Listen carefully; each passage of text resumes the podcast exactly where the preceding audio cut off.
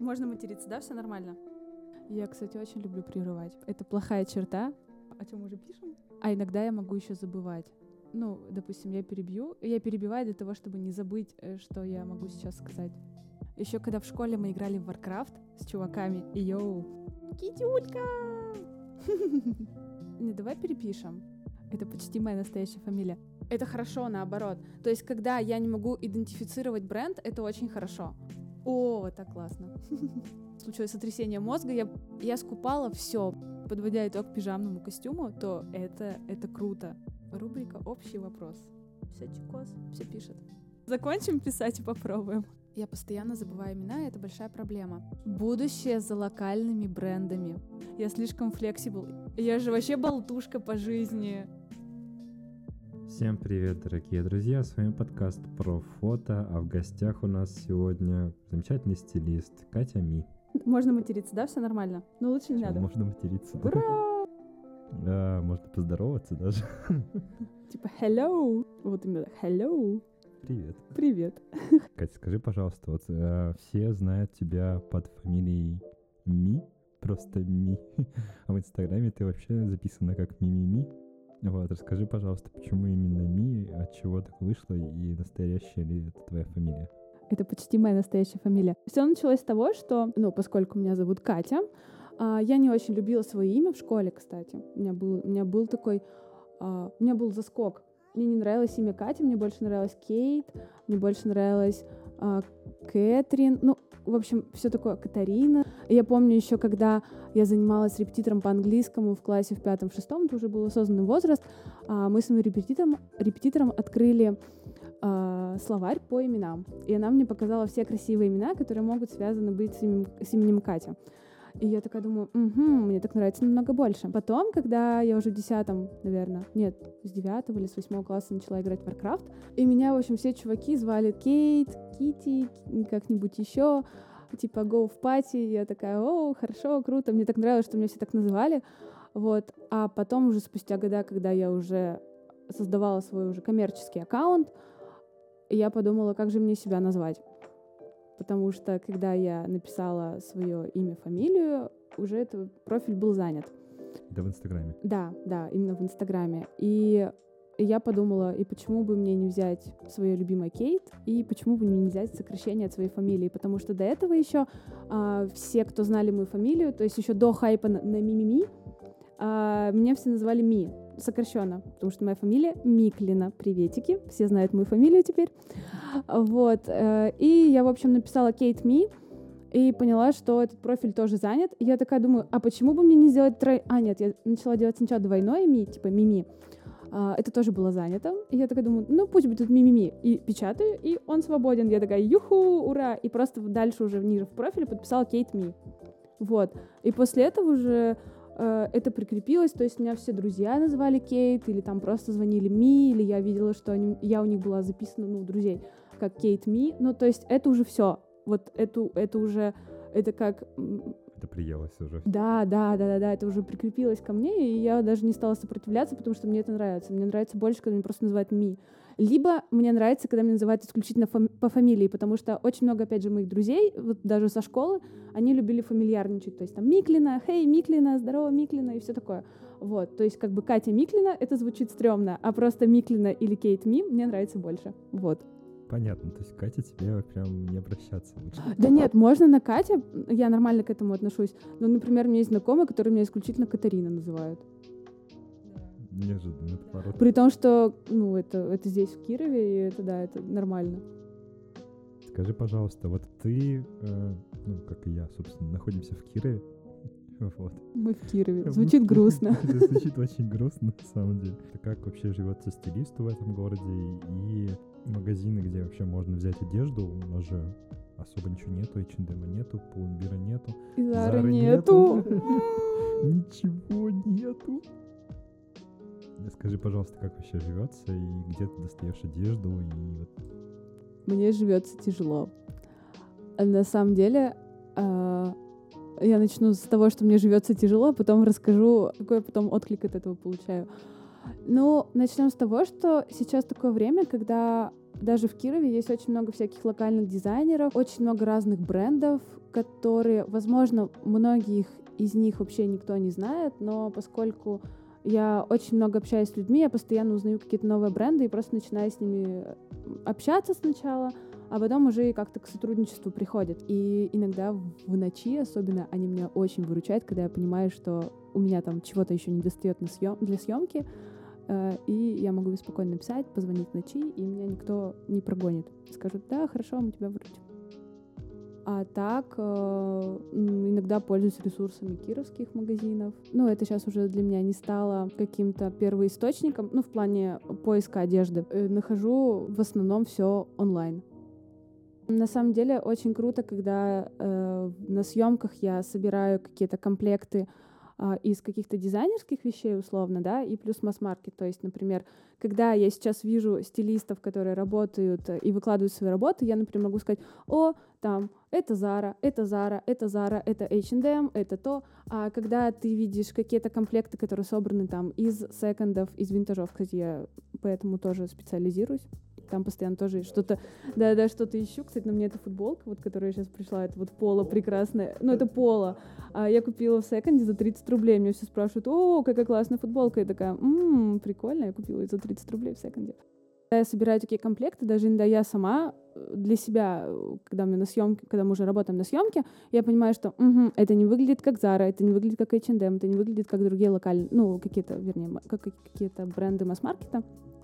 Это плохо? Это хорошо, наоборот. То есть, когда я не могу идентифицировать бренд, это очень хорошо. Потому что я подписан на, на небольшое количество стилистов на самом деле, но на кировских нет. Я даже не знаю, кто особо в Кирове работает еще. Да, я захожу, мне интересны даже бренды, с которыми они работают, потому что все равно, когда ты работаешь с брендами, у тебя есть определенные перед ними обязательства. Если мы говорим про локальное, то есть тебе нужно хотя бы либо их отметить, либо их упомянуть. И у множества стилистов я вижу очень крутые вещи, потом такая, ага, а это что? Ну, то есть вот это мне нравится намного больше, чем вещи, собранные из Zara, H&M и так далее. Но это чисто для тебя, то есть, э, по сути, э, интерпретация бренда — это для человека-потребителя, да, тот, кто потребляет контент, он это, думаешь, важно или не важно? Они этого не заметят, но я, как человек, который постоянно повышает свой навык работы, для меня это очень важно. То есть для меня важно, чтобы это не выглядело как э, в каталоге Zara или там в каталоге Бершки. Ну, то есть для меня это ну, то есть стайлинг — это не то, что ты закупил вещи из Zara, из H&M, из Бершки, Пулумбира и так далее, других брендов, Нью-Йоркер даже, не знаю, и просто их одел. А стайлинг — это все таки история намного глубже, то есть это то, что ты хотел бы показать или рассказать про человека, или рассказать при помощи вещей какую-то историю. То есть сейчас я уже стремлюсь работать так, чтобы это выглядело какой-то интересной историей, чтобы это было как-то либо, э, чтобы это эстетика, она была близка клиенту, если мы говорим про коммерческие съемки, либо чтобы эта эстетика соответствовала той истории, которую мы создаем с фотографами. Смотри, э, ты стилизовала съемку, э, фотография которой попала в Vogue Италия, так? Она попала в Vogue портфолио Италия. В Vogue портфолио даже? То есть это можно найти на сайте. Прямо вот ты заходишь в Vogue Италия, там раздел портфолио, да, и вот так вот. Как так вышло вообще? Всегда, когда хочешь, чтобы твоя работа куда-то попала, тебе нужно самому немножко подзаморочиться. Ну, начнем с того, что это может сделать только фотограф. То есть я, например, у меня нету авторских прав на фотографию, соответственно, я, мои руки связаны. Раньше я уже пыталась такое делать, то есть я фотографов подстрекала на то, чтобы они отправляли в какие-то журналы фотографии, а, но никто особо с этим не, ну, как сказать, никто, короче, над этим не заморачивался. Потом я просто нашла свою команду, своих людей, и мы поняли, что мы мыслим примерно в одном ключе, то есть мы хотим, чтобы наши работы были в разных журналах. И нашла команду, участникам которой было бы интересно тоже публиковаться в разных э, изданиях, потому что когда тебя публикуют, это внутри это такое прямо ощущение эйфории возникает, потому что мы живем опять же в Кирове, и делать какой-то контент, который будет потребляться не только в Кирове, а еще будет, у которого будет какой-то определенный уровень, это, ну, это очень крутая галочка внутри себя, и это позволяет тебе ну, это даже вдохновляет расти дальше, что-то делать дальше. И таким образом, в общем-то, и получилось, что мы случайно сделали творческую съемку. Кстати, все думают, что это была коммерческая съемка. Нет, это была творческая съемка. Да, мы очень много снимаем для творчества. В общем-то, так мы попали в Vogue Italia портфолио. Какой-то плюс для тебя от этого, вот, от того, что разместили фотографии в портфолио Italia, есть вообще? Ну, безусловно. Это для меня это значит, что я сделала хороший стайлинг на этой съемке. Ну, в виду, кроме внутренней галочки. Я могу тебе сказать маленький секретик. Я чуть-чуть после этого повысила свой прайс. О, То есть на коммерцию у меня чуть повысился прайс, да. Я поняла, мне давно об этом говорили, что мне пора уже свой прайс повышать, и, в общем-то, это, был, это было отправной точкой для этого всего. Я выложила а- только этот один кадр, там есть этот прекрасный водяной знак, и это уже, я считаю, что это уже, ну, для меня это весомо.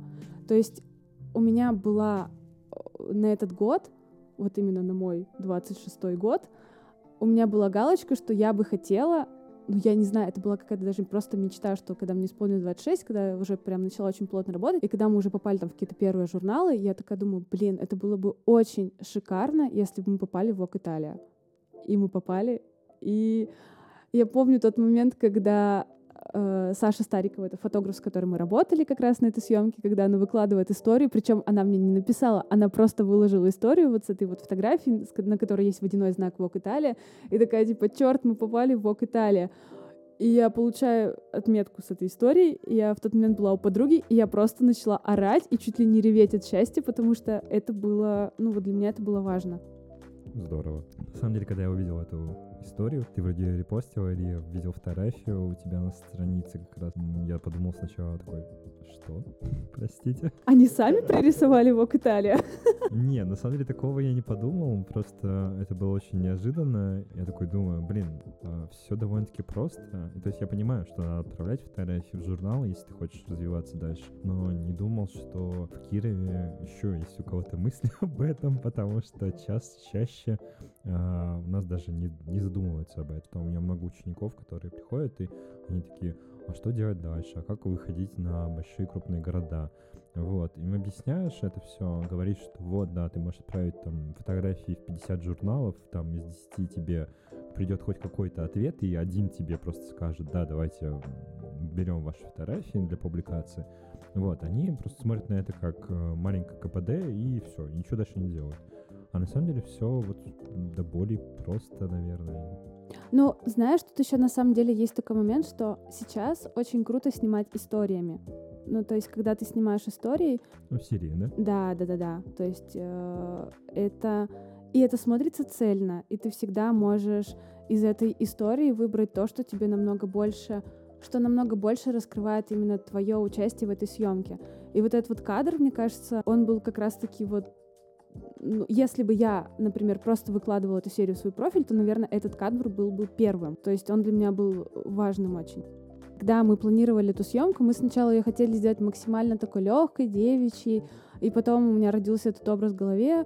Еще плюс э, то, что я очень плотно сотрудничаю с ребятами из оптики, которые мне как раз дали эти очки. То есть, когда я, вид... когда я пришла в оптику и видела эти очки, это было случайно, по-моему, ходила на шопинг сопровождение с клиенткой, когда мы уже, когда мы уже планировали эту съемку. И я такая, ребят, блин, это очень крутые очки, я очень хотела бы, ну, я давненько думала по поводу такого стайлинга, что мне нужны вот такие очки, типа а я велосипедист, я спортсмен и все такое.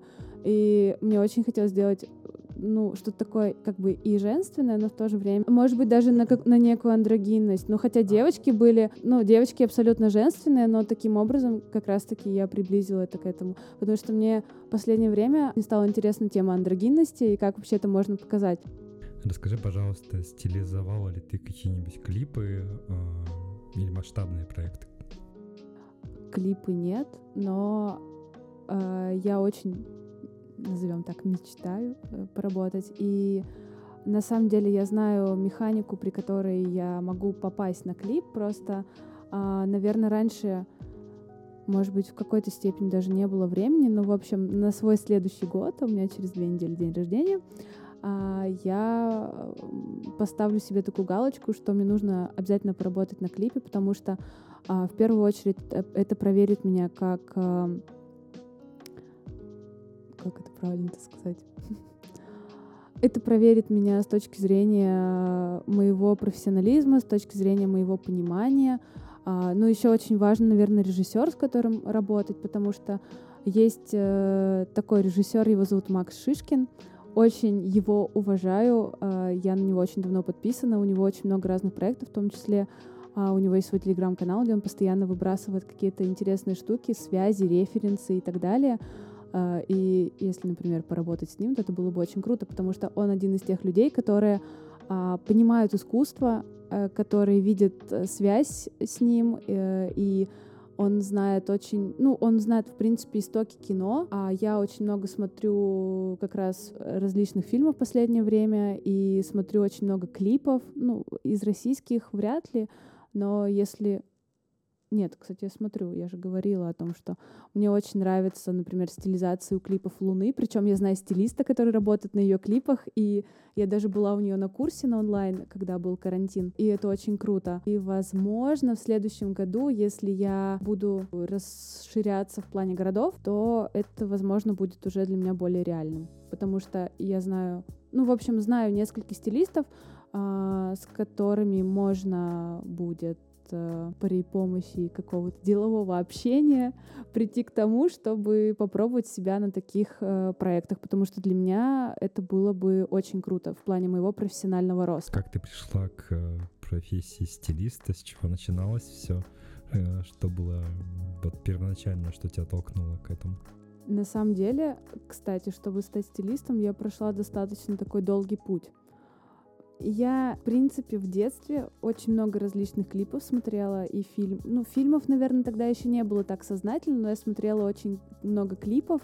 Я даже помню там эти же клипы Бритни Спирс у меня вызывали какой-то фурор. И я до сих пор помню их стайлинги, кстати. А, там Джастина Тимберлейка, Мадонны просто. Это же улет. Даже если посмотреть ее клип Frozen, мне кажется, он до сих пор просто такой же актуальный, как и тогда. Уже тогда меня это очень сильно завораживало. Но тогда это, знаешь, было несознательно. Но до сих пор, даже, кстати, это же Evanescence, вот ее клипы тоже очень крутые в плане стайлинга тогда тоже были классные, я считаю.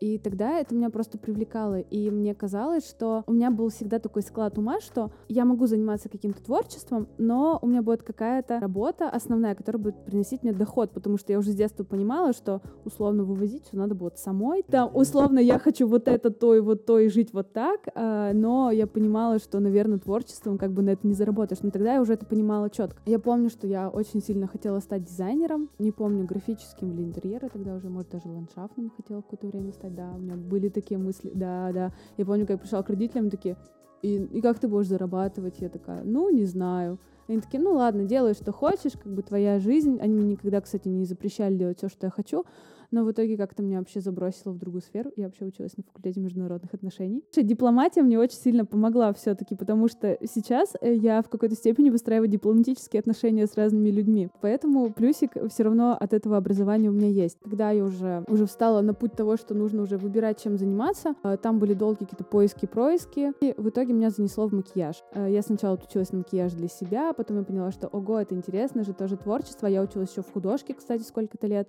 но там так веселая история получилась. Училась в художке, я ее не закончила, потому что у меня случилось сотрясение мозга, я пролежала долго в больнице, потом дома, и потом я забросила. Забросила, потому что я пришла, и у меня рука уже просто, ну, не могла рисовать так. Не знаю, как так получилось. Ну, в общем, вернемся к макияжу. Э, я отучилась на визажиста и два года, наверное, вот э, плотно проработала именно визажистом. И так как-то складывалось, почти сразу же начало складываться, что я почему-то работала визажистом на съемках.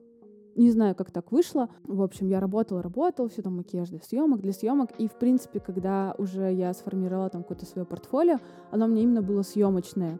То есть я выкладывала все только со съемок. Тогда я уже понимала, что выкладывать просто лица просто в студии это очень, очень некоммерчески, это очень неинтересно, это скучно. Хотя визажисты обычно так и делают. То есть они выкладывают просто макияжи из студии так-то. А потом как-то так сложилось, что на какую-то съемку я проявила инициативу одеть модель, потому что я понимала, что то, что делают там модели и фотографы, но мне это не нравилось. У меня уже тогда был, у меня было огромное количество одежды, то есть когда я училась в Нижнем, и уже тогда у меня была гардеробная с огромным количеством вещей. То есть я ходила в Зару, все скупала, да, в Бершку, вообще везде. Я скупала все, у меня было шикарное пальто за 11 рублей, которое я закрафтила еще сама. И, в общем-то, какая-то была съемка, я не помню какая, но Это уже была не первая съемка, где я одевала сама модель, потому что я понимала, что фотографы сами ничего не будут делать, не будут заморачиваться. Вот как раз какая-то съемка, я сделала макияж и принесла одежду.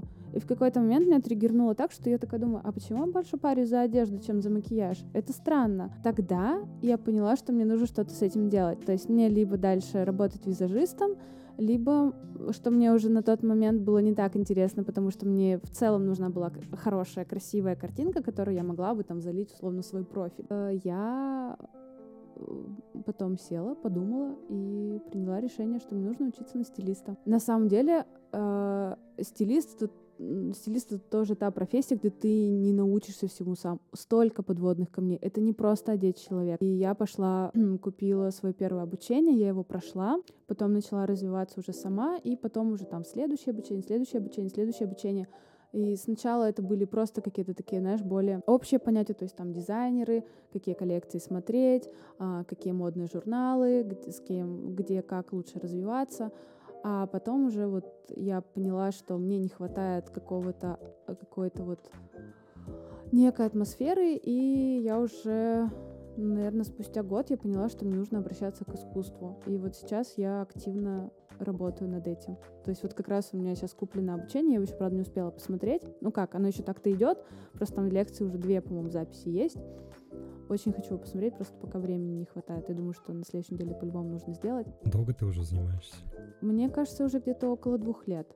Ну, два года, наверное. Слушай, да, это было два года назад, э, это было в августе. То есть я как раз два года назад в августе я проходила свое первое обучение на стилиста. И после этого я уже начала отходить от макияжных дел. Тогда уже у меня почему-то, наверное, потому что я очень много работала с фотографами, у меня уже появлялись -то первые клиенты на стилизацию. А потом уже там пошли каталоги, и какие-то творческие проекты, и, и так далее, и так далее, и так далее. Ну, и разные коллаборации к чему ты вообще стремишься? То есть э, вот к чему хочешь прийти? Есть какие-то, понятно, стадии, да, там э, печать в журнале, пользование в портфолио, каких-то творческих съемок. К чему ты вообще идешь? То есть э, ты собираешься всю жизнь заниматься? С... Ну, кстати, на самом деле э, у стилистов, как мне кажется, и у каких-то, даже у профессии фотографа тоже очень много разных ответвлений есть. То есть, например, сейчас, если говорить про сейчас, сейчас я работаю коммерческим стилистом и работаю персональным. То есть, э, кстати, опять же, про одно из моих обучений я прошла огромное обучение по персональному стайлингу, потому что в тот, это, кстати, было ну, где-то чуть больше полугода назад уже, наверное, а, когда я поняла, что для того, чтобы мне работать на индивидуальных съемках, мне нужно знать более детально э, вот именно как персональный стайлинг, потому что где-то в каких-то моментах я понимала, что я, у меня очень сильный запрос вообще к себе всегда, то есть я всегда недовольна собой, своей работой, это нормально, мне кажется. А когда ты растешь, э, это вообще обычная, обычная ситуация. Вот я прошла это обучение, и после этого я еще начала работать персональным стилистом, потому что у меня были такие запросы, но я отказывала, потому что я говорю, ребят, мне кажется, что я некомпетентна в этом вопросе, обратитесь к кому-нибудь другому. А сейчас уже у меня тут даже была клиентка месяц назад, она прилетала из Москвы, чтобы мы сходили с ней на шопинг в Кирове. Представляешь? Да, боже мой, шопинг в Кирове, и это реально возможно. Мы собрали ей просто офигенную капсулу, я была очень довольна своей проделанной работой. Она потом мне еще, она мне еще бывает периодически скидывает свои образы, как она одевается, и я очень довольна своей работой. Если говорить о том, к чему стремиться, ну, конечно, хочется работать с классными командами. То есть, э, опять же, для меня классные команды — это команды Богданова, знаешь его, да, Макс Баев, по-моему, Баев, да, у него? Да, Макс Баев. Но они больше такие, знаешь, fashion-фотографы. То есть мне хочется, мне хочется fashion, мне хочется какого-то, э, ну, каких-то таких историй, потому что это не все понимают, но это очень круто. То есть сам, сам процесс работы, как ты думаешь в этот момент — как ты продумываешь образы, это, это что-то нереальное происходит в голове.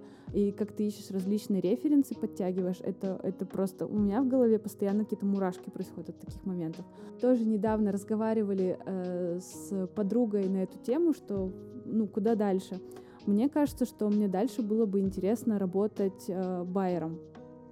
Байер — это тот человек, который условно знакомится со всеми коллекциями, которые выходят, например, в данный сезон, и закупает для каких-то сторов, ну, концепт-сторов, для каких-то магазинов именно одежду, которая будет актуальна вот в этот сезон. Мне кажется, что это было бы круто, но, опять же, это уже история не для Кирова. То есть пока что, ну, я про Киров думаю, но и уже сейчас стараюсь э, думать и на другие города чтобы уже там как-то налаживать свою механику работы, чтобы там, может быть, с кем-то работать, чтобы, может, кто-то заметил, чтобы были новые сотрудничества, потому что мне нравится очень много брендов, которые располагаются в Москве, очень много концепт-сторов, у которых э, действительно очень классная селекция. И мне, наверное, дальше было бы интересно развиваться в этом направлении. Но съемки я, наверное, никогда не брошу.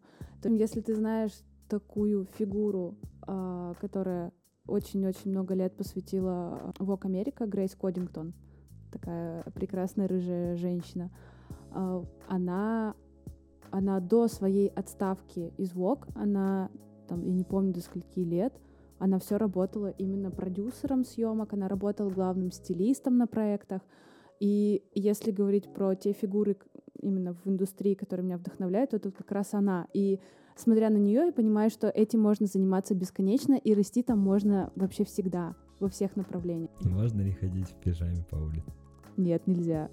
Нет, нельзя. Нельзя не ходить. Вот, нельзя не ходить. Ну, слушай, на самом деле, пижамный костюм — это какой-то такой... Я даже не знаю, сейчас это уже, наверное, макро-тренд. Начнем с того вообще, что история пижамного костюма, она далеко к азиатским истокам исходит, потому что если мы вспомним историю про кимоно. этих же гейш, да, да, то есть вот кимоно, вот эти вот атласные костюмы с принтами, с красивыми, это же все оттуда, и это у них было всегда в эстетике. И уже после, когда с этим стало слишком большое количество стайлингов, скорее всего, в журналах, опять же. На это появился запрос с точки зрения потребителя, и потом, в принципе, модные дома различные, они делали вариации свои на эту историю. Поэтому я считаю, что пижамный костюм — это тот самый универсальный вариант, в котором ты можешь и домой, и, и погулять, и даже на мероприятие сходить. То есть у меня был случай, когда я куда-то ходила в пижамном костюме. Это нормальная история. Меня часто, на самом деле, в инсте реклама кимоно для мужчин. Это тоже очень круто, кстати. Да, мне очень нравятся рубашки, э, такие Я поняла. с широкими рукавами, э, и там штаны такие более свободные. Вот, и это на самом деле очень выглядит классно, даже на мужчинах. Ну, кстати, знаешь, еще я тебе могу сказать, что после карантина эта история стала намного еще актуальней. То есть, например, у многих брендов э, такие пижамные костюмы, ну, вариации пижамных костюмов, они выпущены были еще там, может быть, года два назад, но они у них сейчас находятся на распродажах, находились во время карантина. И я заметила, что вот эти позиции, они стали закрываться, потому что, во-первых, люди начали понимать, что делать ставку на комфорт, это в любом случае это комфортно. И э, люди начали понимать, что э, это может быть что-то большее. Собирала ли ты капсулы для мужчин? Кстати, это очень интересный вопрос. А, обычно я собирала только комплекты на съемку, но для мужчин, как правило, это больше было бизнес-портретом некий. Но недавно у меня появился запрос на то, чтобы создать капсулу для мужчины. Вот буквально на следующей неделе мы с ним будем встречаться, потому что мы с ним уже примерно уже обсудили ситуацию, уже обсудили его запрос. На следующей неделе мы уже будем встречаться, и я уже буду накидывать для него варианты. Вот, удивительно, но пока мы пишем, я уже задумался о том, чтобы обратиться к тебе по поводу капсулы. Ну, кстати, знаешь, а, когда тоже я приходила в стайлинг, у меня вообще первый мой проект, это был мужской проект, как ни странно. Мы снимали, там было сколько? 10 или 11 мужчин, я их одевала. И как-то так у меня с мужчинами, в принципе, всегда очень легко, в плане образов всегда очень легко складывалось. Просто Наверное, очень много мужчин э, думают о том, что, о, там, собирать одежду для меня, да что, да я сам, да, да зачем мне это надо. Ну, то есть много сомнений и, э, ну, вообще отрицания, что зачем мне нужно обращаться вообще к стилисту за этим, у меня вроде так все ок. Но э, если говорить про фидбэки, которые мне прилетали со съемок, даже с точки зрения выкупа мужчин э, вещей, которые я привозила им на съемку, то это, ну, я бы сказала, что очень много вот этого всего прилетает постоянно. То есть, например, когда я работаю на съемках, даже с этими же моделями, да, когда я им привожу вещи, Мне очень приятно, и для меня это определенный плюсик, когда в конце съемки они выкупают у меня комплект. У меня очень часто такое происходит, после, вот особенно, наверное, последние полгода, потому что, опять же, я повысила свой скилл, назовем так, я стала за счет вот э, прохождения курса по персональному стайлингу, я стала больше задумываться над, ну, над какими-то определенными моментами в моей голове. И, в общем-то, мне это прям очень приятно. Ну, когда прилетает, например, фидбэк от мужчин, что «Ого, ты меня так классно делала, я получил столько комплиментов, и теперь я уже думаю о том, чтобы не носить просто джинсы скини, а носить там какие-то другие вариации», мне очень приятно, что я помогла человеку э, немножечко свой взгляд поменять на собственный стиль. Кого сложнее собирать, мужчину или женщину? Сложнее собирать человека, который не знает, чего он хочет. Ну, то есть ты подскажешь, ведь все равно. То есть в любом случае, конечно. А, тут тоже нужно смотреть, либо это с точки зрения персонального стайлинга, ли, ну, то есть мы тут сейчас уже можем с двух сторон размышлять. Либо это персональный стайлинг, либо это просто какая-то клиентская съемка. То есть если клиентская съемка, как обычно, все хотят все. Ну, большинство хотят все и сразу я сразу же ограничиваю, потому что если мы говорим про мои стандартные съемки, то я собираю только два образа. Больше я не собираю, потому что больше это уже каша, это уже мешанина, это уже не будет смотреться полноценным, ну, если говорить про там контент, про запрос именно съемки. А если с точки зрения капсулы, ну, слушай, на самом деле тут очень важно проработать психологический момент. Тут очень важно проработать с прошлым человека, потому что а, сейчас есть, я не знаю, знаешь ли ты про такое веяние, что, и оно правильное, что нужно, например, обращаться к детству человека, человека. То есть все равно у нас есть определенная, у всех есть определенная насмотренность, и она формируется в детстве. Если, например, у человека в детстве было окружение, где все одевались плохо, э, но он хотел лучше, но он не понимал как, это можно вытащить. То есть нужно тут э, провести глубокую психологическую работу, чтобы понять именно, что человеку нужно, потому что иногда то, что он выдвигает к тебе, оно не будет, оно будет резонировать с тем, какой человек есть. Ну, например, да, там какой-нибудь среднестатистический крановщик, э, которого зовут Петр, который хочет одеваться в классические костюмы, но это понятно, что 70% его жизненных обстоятельств это будет работа. И он не сможет ходить в этом классическом костюме на работу. Конечно же, приходится находить какой-то компромисс, приходится объяснять человеку, что э, на нас очень сильно влияют обстоятельства, на нас очень сильно влияет наше окружение и даже э, место, где мы живем. То есть, например, находясь там в Москве или в Питере, для мужчины это нормально собирать комплекты, которые будут в светлой цветовой гамме. А находясь в Кирове, мы понимаем, что у нас здесь, ну, как минимум, ситуация немножко другая, у нас здесь постоянно грязь, человек передвигается на машине или пешком, тоже это очень важно. Он, ну, как правило, в Кирове не готовы к такому. То есть тут нужно именно проработать этот момент. Поэтому я все-таки считаю, что сложнее одевать того, кто не знает, чего он хочет. Но с этим нужно работать. На самом деле всю нужную информацию всегда вытягиваю из клиента. Я смотрю на, ну, вот я говорю, на круг жизненных обстоятельств, как он живет, с кем он живет, ну, то есть там один или там семья, может быть, тоже наличие, ну, как бы даже наличие детей, это тоже очень сильно может э, резонировать с тем, что человек хочет и что он действительно сможет носить. Где брать одежду в Кирове? Нигде. А, чтобы ты понимал, а, я работаю в большинстве случаев с клиентами в формате чек-листов, где я формирую для них всю капсулу, которую они могут заказать.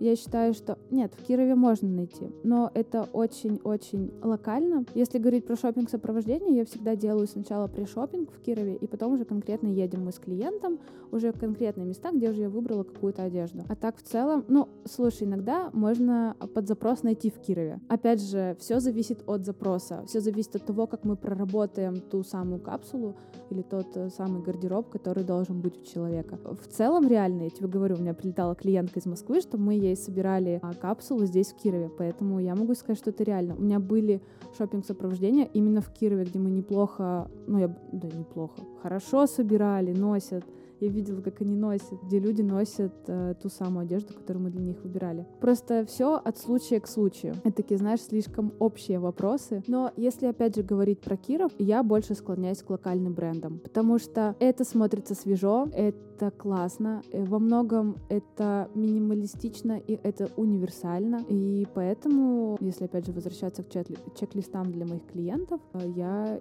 часть э, формирую именно из кировских локальных брендов. Есть ли какие-то лайфхаки с магазинами одежды, ну, кроме как возврата? Возврат. Возврат, да.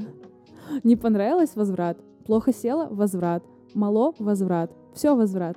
чем-то ты еще занимаешься, кроме э, профессии стилиста? У меня все крутится вокруг этого. То есть больше именно отвле... ответвления стайлинга, потому что я могу стилизовать, и я это делаю. Я стилизую контент.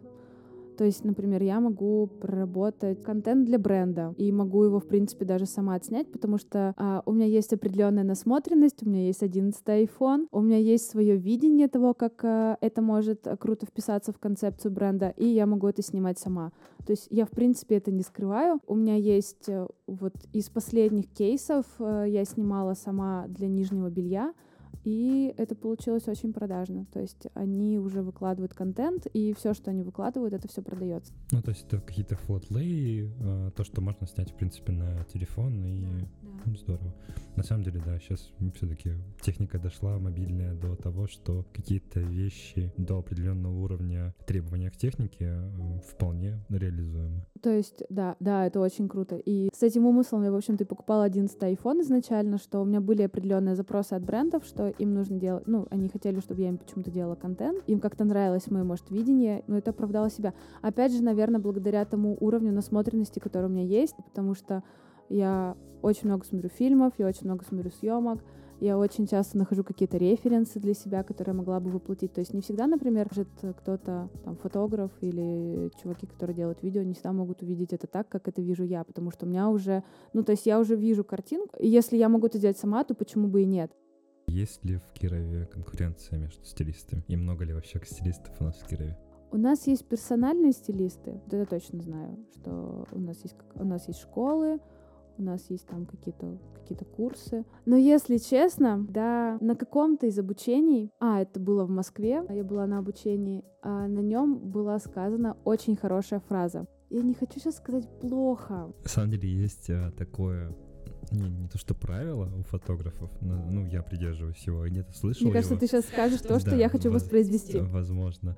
Не смотреть фотографов да. своего города. Да. А, причем это не связано с чем-то отрицательным. Это просто, чтобы не воспроизводить идентичный контент. Да, именно так. То есть смотреть на вещи по-другому. Все равно насмотренность, она учит нас смотреть на какие-то обыденные вещи по-разному. Простой абсолютно пример.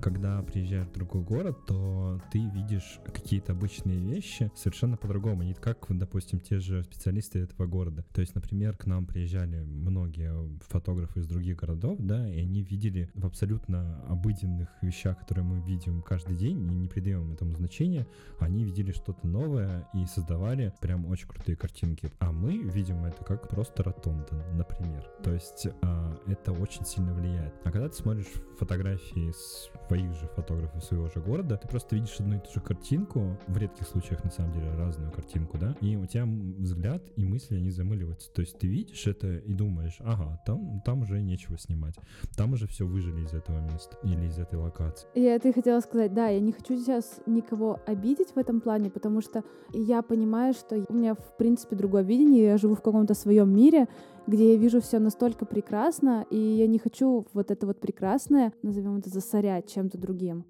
То есть я могу, например, использовать эту же вещь, да, которая там была в стайлинге там у другого стилиста условно, но я использую ее по-другому, как вижу это я, потому что у меня своя насмотренность, у меня свой взгляд на вещи, у меня уже есть какая-то определенная эстетика. То есть если, мне кажется, прос... вот я недавно смотрела свои работы, и я поняла, что у меня уже сформировалась определенная эстетика, в которой я работаю. Какой-то свой определенный стайлинг, которому я уже не изменяю, но в котором я не хочу замкнуться, потому что делая один какой-то крутой проект, я потом вижу, что, например, ну, мне потом скидывают, что делают что-то похожее, и откровенно это видно. Ну, то есть видно, что использованы те же самые схемы, которыми пользовался я, те же самые вещи. А, взяли этот же комплект, например, аксессуары взяли другие, потому что не знали, наверное, где я их взяла, или там, где я их нашла, или кто мне их дал. Но, тем не менее, из-за этого я ни на кого не подписана. Для себя я, блин, это громко, но я не вижу конкуренции, потому что, опять же, вот у меня есть свой вакуум, в котором я формируюсь в котором я расту. В больших городах, э, я точно знаю, что но есть э, стилисты мужчины. Это очень классно. Почему? Потому что мужчины смотрят на стайлинг абсолютно другими глазами. Мне очень нравится то, что делает Александр Рогов. Он, конечно, персональный стилист, но, опять же, у него есть своя эстетика. И это видно. Это настолько круто, и когда он еще запустил свой проект Rogov Shop, это для меня стало просто каким-то новым уровнем вдохновения и понимания того, как вообще он видит этот мир. Это же очень классно. Кстати, я подписана на американских стилистов, именно на мужчин. И, кстати, как правило, они все афроамериканцы. Они там стилизуют выходы Бейонсе, я смотрю постоянно, там Рианы. Это же очень круто. И я понимаю, что этот стайлинг, он просто, он другой. Вот, знаешь, вот мы там с Венеры, они с Юпитера, да, вот это, это видно сразу. И мужской стайлинг, кстати, можно заметить. Ну, это, это понятно. У разный уровень понимания и ощущения жизни вообще.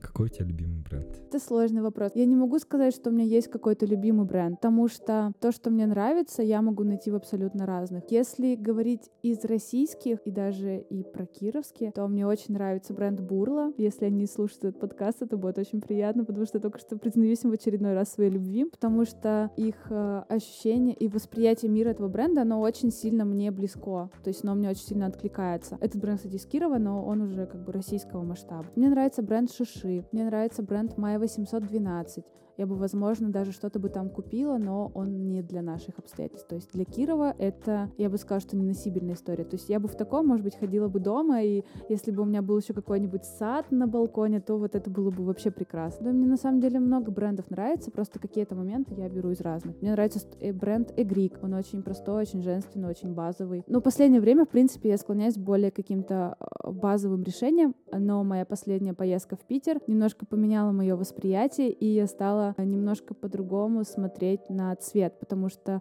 раньше для себя я немножко его боялась, потому что я думала, что... Но у меня были какие-то определенные предрассудки касательно этого, опять же, после поездки в Питер. А еще раз напомню, что это другие обстоятельства, это другая архитектура, это архитектура которая уже по-другому на тебя влияет, это цвета. И это все, оно на тебя влияет. И я поняла, что почему я этого боюсь, это же так круто. Я не скажу, что я какой-то там персонаж, которого глушит цвет. То есть мне, например, там этот же красный, он вполне себе всегда хорошо. Хотя я всегда об этом знала, что с красным у меня хорошая история, но я его боялась. Или с желтым, например. После Питера перестала бояться. И я всей душой обожаю бренд Леси Небо. Для меня это какой-то high-level в плане России, потому что это, ну, для меня это прям российский прорыв. Этот бренд я просто вот всей душой, он у меня очень сильно откликается, и те кампейны, которые они делают, это, это просто что-то невероятное. Потом обязательно посмотри. Я почему думал, что ты скажешь там Zara, Эйчик, там что-то еще. Я вот те бренды, которые ты называешь, вообще, ну, особо не слышал. То есть, э, ну, такого, знаешь, что я где-то в памяти они у меня есть. Блин, даже такого нет. Я думаю, что ты очень многим откроешь глаза на какие-то новые вещи. Еще, кстати, очень классный бренд Studio 29. Тоже очень нравится. Очень нравится их такой некий минимализм, но он такой достаточно женственный. Я очень много брендов на самом деле знаю, и я постоянно их отслеживаю. Просто конкретно для себя, например, выделить я так один не могу, потому что все равно я себя формирую там не в рамках какого-то одного бренда, а это всегда какой-то микс. Я очень обожаю Таби Boots. Мне очень нравится эстетика Баленсиаги Бalenciaga. Это тоже очень круто. Мало кто ее понимает, да и, в принципе, мне кажется, в Кирове ее мало кто понимает. Когда я училась в универе, а, мы с подружкой очень частенько сидели на покре, пили коктейльчики, или шампанское, или винишко, и любили сидеть и угадывать бренды, в которых идут люди. Для меня сейчас, опять же, вот у меня это и с работы тоже пересекается, что вот мне гораздо лучше и комфортнее, когда я вижу человека, он круто одетый, и я не могу понять, во что он одет. Вот это классно. Это, это значит, во-первых, что это стиль у человека есть, что у него есть какое-то понимание себя в какой-то определенной одежде, что он видит себя в каких-то эстетиках. Поэтому, в общем-то, для себя, опять же, я вот так вот не буду формировать какой-то круг брендов масс-маркета, которые будут меня характеризовать. Все равно сейчас бренды — это немножко больше, чем просто про одежду. Это про какую-то историю. Вот с чего мы опять же с тобой начинали, то есть это какая-то история. Ту историю можно проследить везде. И от коллекции к коллекции эта история, она, этот виток, она его еще больше закручивает, но тем не менее вот эта вот эстетика, она прослеживается, и эта история, она понятна бренды в совокупности тебе нравятся, да? То есть нет какого-то определенного цвета. То есть есть ли какой-то прям любимый, который э, ты считаешь, что тебе подходит? Может быть, просто какой-то основной в гардеробе?